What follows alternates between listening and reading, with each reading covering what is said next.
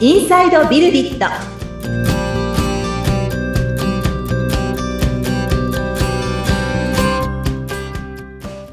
こんにちは。株式会社ビルディットの富田です。アシスタントの菅千奈美です富田さんよろしくお願いいたしますはい。よろしくお願いいたします。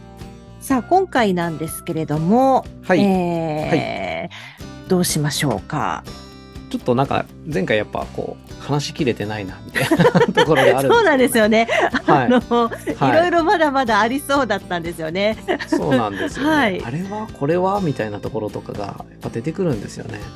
で、ちょっとやっぱり思い起こしてみると、はいそのまあ、あの、いわゆるエデュテックっていうテクノロジーの話もさることながら、いまあ、ええそれはそれでそんなにまだ、あの、お話ししてないところあるかもしれないですね。はい。まあ、例えばその AI の台頭とかですね。はいあるいはその、まあ、昨年、さ一昨年ぐらいからそのブロックチェーンっていうようなね、うんはい。まあ、そういった技術の、まあ、なんですかね、こう、台頭といいますか、割と目につく、えーシーンも、うん目につくとは言わないですね。えっ、と、お見かけするというんですかね。うんはい。うんはい。あの、シーンも増えてきたかなって思うんですけれども、まあそういったものもですね、その、この学びの領域において結構いろいろとですね、こう応用が進んできてるんです。その、例えば AI とかだと、うんまあよくある例だとリコメンドって言ってね、こうはい推薦ですね。うんうん。あの、これ学んでる人っていうのは、こういうところでつまずきがちだから、うん、こういったものも一緒に学ぶといいんじゃないかとか、はいあるいは、あの、まあ、一部のですね、その、まあ、子供向けの学校教材の中にも取り入れられてるらしいんですけれども、あの、ひたすらドリルをやるんですけど、ええドリルをやってて、その、まあ、その子の間違いやすいような傾向っていうのをこう検出して、うんこの間違いやすい問題を出したり、おーそのなんですかね、このガイドといいますか、はい適切な、あ、この子はここがまだ理解できてないかもしれないので、こういった教材にするのがいいんじゃないかみたいな。うん。そういう流れが出てきてたりするんですよね。まあ、これが AI を使った、はいまあ、その学びの現場でのね、いろいろなこう変化といいますか、うん応用だったりするわけですけれども、あの、まあ、ブロックチェーンとかで言うと、このね、あのブロックチェーンっていうのはその分散型の台帳っていうような仕組みで、要はあの改ざんですね、書き換えがまあできないと言いますか、はい書き換えされていたらわかるっていうような仕組みなので、はいまあ、これをその学びの履歴管理に使うと。うんうん。この人はどういった学びのこう積み重ねをしてきたのかっていうようなデータをブロックチェーンで管理すると。うん。うん。まあそういったようなまあ話も出てきてはいるんですね。あまりその実装例っていうところは聞かないんですけれども、はいでも、あの、一部でですね、なんかこう、実証実験的なことをやってるだとか、うんそういったニュースもお見かけするので、ひょっとしたら私が知らないところで、あ の、もう実現されていたりなんかすることもあるのかな、なんていうふうに思いますね。で、まあ、この辺のトレンドって、もともと、その、まあ、教育の現場からの要請といいますか、はい。うん、まあ、こういった、なんていうんですかね、リクエスト。うん、こういった教育を提供すべきだよね、できるといいよねっていうのがあって、うんで、大きい流れとしてはですね、あの、学習の個別化っていう言葉があったりするんですね。はい。うん。で、えっと、英語で言うとパーソナライゼーションっていうんですかね。えっと、その人に合ったコンテンツを提供していくみたいな。うんで、これ自体はだからテクノロジー関係なく、あの、私の子供の学校でも少人数クラスみたいな感じでですね、うん。あの、普段は30人、40人ぐらいのクラスでやってんだけど、あの、少人数クラスの数学の授業に限っては、なんか10人ぐらいのクラスで4つに分かれるだとか、うんみたいなことやったりするんですけど、まあ、あれも、まあ、個別化ではないんですけども、個別化に向かってるわけですね。うん。まあ、その子にとって、こう取り組むような課題だったり、この与える情報っていうのを、こう、適用させていくっていうんですか。うん。ううんん。で、先ほどの AI の話もまさしく、あの、個別化かなって思ってて、間違いやすい教材、まあ、はい間違いやすいえー問題を、まあ、特定といいますか、推測して、そのドリルを自動生成していくわけですね。うん。うん。これは、あの、学習の個別化に向かう、まあ、一つのそのテクノロジーの応用だと思っていて、うんうん。まあ、こういったことができるようになっていくことで、より、えーその子、その人に合った学びが提供できるということですね。うん。だから、あの、前回お話ししたような、そのコミュニティのダイナミズムみたいなところも、まさしくその前提としては、その学習の個別化というか、この人にとってこういう環境が最も、えー良いだろうとはい。いうふうにするところの営みだったりはするかなというふうに思います。で、まあ他にもですね、そのこの学習の現場においていろいろ出てきてるキーワードに、その例えば反転学習って言われるような、はい。聞いたことあります反転学習。反転学習って何ですか反転学習ってよくあるのはなんかこう学んだ後に実践ってやるんですけど、はい。クラスで学んでから実践っていうよりは、先に学んでくるみたいな。ああ。クラスを迎えるまでに、はい。うん。先にこうインプットはしてきて、で、集合型のその教室に入るときだとか、オンラインのセッションするときにはもうひたすらアウトプットをするっていう。うん。うん学んできてる前提ですっていうようなのうんまあ反転学習って言われるようなものなんですけど、はいそうやってやることで、まあこの学びの場ですね、の運用をより効果的に使えるっていうような考え方ですね。うん。うん。まあここにおいてもやっぱりそのさっきのそのテクノロジーの話っていうのは非常に応用しやすくなっている。まあこの前回お話ししたようなデジタルアセスメントって言われるようなその人のまあ評価っていうんですかね。うんうん。こういう人は、まあ、こういうグループに所属することでより、えーまあ、学習効果を高められるだろうだとか。うん。まあ、あの、そういうグループの、えー形成のさせ方であったり、うん。あるいはその前の、その手前のアセスメントですね。はい。あの、より厳格に、要は何ですかね、こう、200問ぐらいのペーパーテストに答えることで、はい。やるなんかアセスメントもあれ ば、こう、10問に答えたら、その次に聞く10問が変わるとかね。ああ、すごいですっね。ていう形になっていけば、うんうんやっぱりよりあの少ない問題数とか設問数で、むしろより厳格なアセスメント、評価ができると。うん。いうようなことができるわけなので、うんで、しかもそれがなんかこう、いちいちその、なんていうんですか、採点とかを返さなくていいわけですよ。はい計。算自体は、ああ、の、まあ、計算機の方でやるわけですので、うん。うん。まあ、そういったところからのその個別化であり、反転学習でありっていうところの応用ですね。うんそういったところも進んでるんだろうなっていうふうには思うんですよね。うどんどん変わまあっていなんかだく。からうんはい。 うんそうそうそう、そうなんですよ。うんはい。まあ便利になってって、はい。で、やっぱあの、学ぶことが本当に、えー生き生きることを豊かにするっていうね、うん、ことを私はずっとこう言ってるんですけれども、なんかそれをこう支えるための仕組みっていうのもどんどん進化してて、私はなんかこう、この領域っていうのは、なんかこう、まあ、ぶっちゃけこう人が変わるスピードってそんなに速くはないのでう、ん、うん。なんで今までのそのテクノロジー業界だとか、はい。他の業界のような、そのハイスピードでの変化っていうのは起こらないかもしれないんですけど、うんでも、あの、すごくこう、やりがいのある業界だとは思ってるんですよね。うん。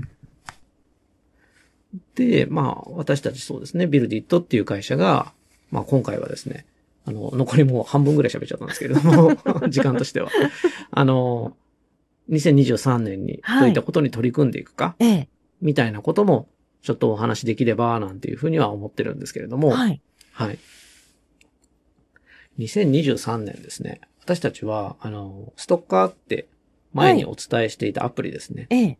まあ、こちらを、こう、しっかり育てていくと。うん。まあ、今までもちゃんと向き合ってきてるんですけれども、あの、私たちは、あの、今までその開発会社としてですね、どちらかというと、その、まあ、請負いで、えー、まあ、教育事業者さんだったり、うん出版社さんだったりが持っている教材を、まあ、デジタル化するだとか、はい。まあ、サービスをこうお届けしていくっていうところに、まあ、一つこのクライアントワークっていう形で関わってたんですけれども、自社サービスとしてのそのストッカーをしっかり育てていくことで、はい。私が今、あの、非常に関心があるのが、えー今までお話ししてない、まあ、だけれどもトレンドになっているだろうっていうところの一つの、その、まあ、情報を受けた後の実践なんですよね。はい。うん。で、えっと、学んだ後に人がどれだけそれに対して重要感を感じて、うん。これをこの行動変容まで結びつけていくか、うん。みたいなことっていうのをトラッキングするためにも、やっぱデジタルツールっていうのは、あの、強力なツールになっていると思っていて、はい。うん。あの、人間、こう、心は弱いので、はい。なかなかこうね、学んでも実践できなかったり、続けようと思っても続けられなかったりってあると思うんですよね。すごくあると思います。はい。うん。うん。で、私たちがその提供しているストッカーっていうアプリは、あの、ある種、何もないところから自分に向き合って気づきを出せっていうですね。なんか、ちょっとこう、ハードコアなと言いますかですね。はい。あ、の、ストイックな、こう、文脈というんですかね、こう、ルール、立て付けなんですよね。はい。うん。ですけれども、おかげさまでこの、今2万4000ダウンロードぐらいいってるんですけど、これだけの方が関心を持つんですよね。はい。うんう。ん。これだけの方が関心を持って自分に向き合いたいとうん。アウトプットしたい。気づきを記録していきたいとうん。いう中にあって私たちはこのサービス提供してるんですけれども、まあ残念ながら、その、それだけダウンロードしていただいた方がずっとアクティブ使い続けてくださってるかっていうと、そうでもないのがまあ現状で、うん。これはまあ私たちの本当力不足だと思ってるんですね。うん。で、やはり何かこう、学びに触れる、うん。自分からのアウトプットをするっていうことをこう継続していく、はこい。この力になりたいなっていうふうには思っていて、うん。で、私たちは、ここのストッカーっていうアプリの、まあもちろんダウンロード数も目標としてはあるんですけれども、いかに継続ユーザーですね、はい。学びの習慣化、えー振り返りの習慣化をしている人を増やしていくか。うん。ここが、あの、大切なミッションだと思っていて、うんこの学びの継続ができる人をどのようにツールがサポートできるんだろうっていうようなことに、今非常に関心を持っています。うーん。なので今年いっぱいのですね、その数値目標っていうのも決めてるんですけれども、はい。あの、まあ、ざっくり言うとそのマンスリーアクティブユーザーって言われるんですね。あの、1ヶ月あたり、このアプリをアクティブにこう使うっていうユーザー数が、まあ、大体その全体の何パーセントぐらいかっていうところを何パーセントぐらいまでこう高めていきたいと。うんいうふうになると、こう積み上げが必要なんですよね。はい1。ヶ月目で使わなくなってしまう人、2ヶ月目で使わなくなっちゃう人。まあ、ちょっと私の予測では、まあ、2ヶ月使い続ける人っていうのは大体3ヶ月目もそこそこいくだろ うと思うので、はい。うん。まあ、1ヶ月続けるっていうのが結構ハードだと思うんですね。え、継続するためのコツは何ですか。はいい。やっぱそこは、あの、これも何回か言って、あのね、あの、お伝えしてるんですけど、もう楽しみなんです よね。うん。そのっ、か。楽しめるかどうかうん、うん、うんだ。と思っていて、はい。うん。それ自体が、その、自分を満たしているから楽しいと思えるわけで、はい。その、その人にとっての楽しさをどのように作れるかっていうのがポイントだと思うんですよね。はあ。で、これはね、誰にも与えてもらえないんですよね、やっぱりね。それはう、んえ、っていうことは、それは自分自身でっはていうい。ことですかあのー、きっかけを与えることはできると思うんですけど、ううんそれを楽しいと思うかどうかはその人次第なんですよ。 うん。確かに。はい。うんちなみに、あの、私今年の頭から、あの、オンラインのですね、またあの、パーソナルトレーニングみたいなはい。やつを始めてるんですけおど、うまあ正直、その筋トレ続けるって、はい。。あの、まだすみません。あの、私の中で楽しいという解釈が、こう、形成できてなくてですね はい。もうただただしんどいんですよね。うん。ですけど、やっぱりそこは、あの、人の手を借りると言いますか、人の力を借りることあー、で、はい。うん。まあなんかこう、期待されてるなと。はい。うん。絶対できるって言ってくれてるし、頑張ろうっていうような。まあ、そういう中に、その、なんとかしてこの自分の中でのその楽しさと言いますか、満足感。うん。えーまあ承認されている感覚からの期待に応えたいっていうような気持ちを作って継続するわけですけど、まあこれも継続のメカニズムの一つには入ると思うんですね。はい。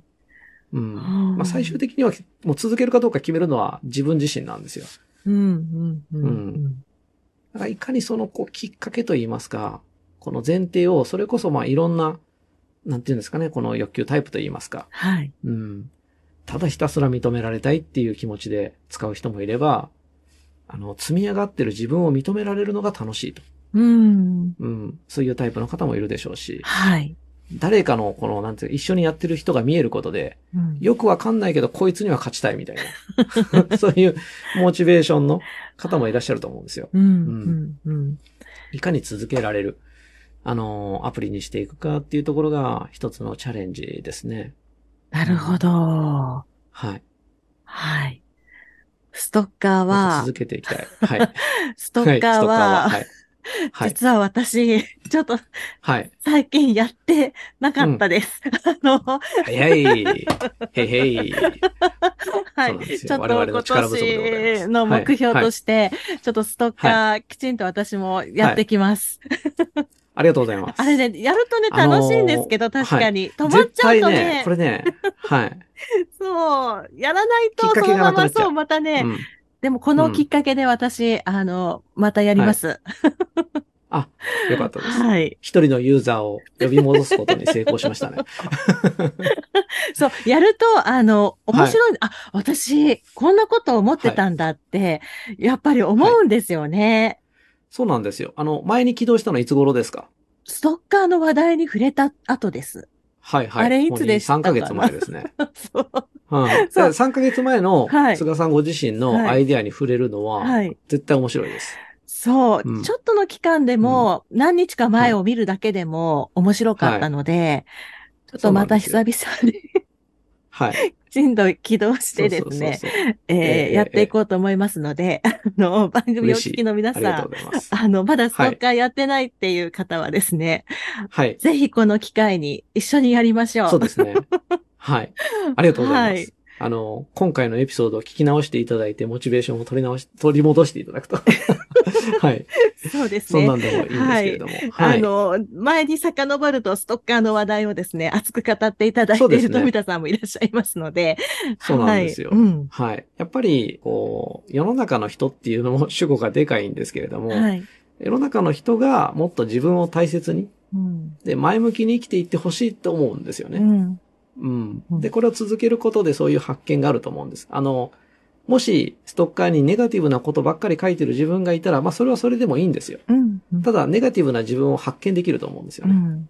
うん。で、その中にあって自分はどうありたいと思うか、みたいなうんところで言うと、やっぱ、あの、将来の自分に向けてっていうところも含めて、今ある気づきっていうのをこう前向きに捉え直そうみたいな考え方もあると思いますし、うん実際ですね、あの、ご利用者さんのインタビューとかさせていただいてる中で、その、まあ、なんですかね、自己回復と言いますか、うん。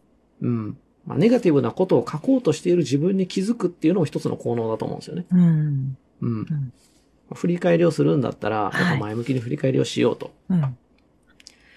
なかなかね、その辺の情報をアプリの中でお伝えしていくのって難しいんですけど、はい。うん。まあでも、ここにやっぱチャレンジしていきたいなって思いますし、うん。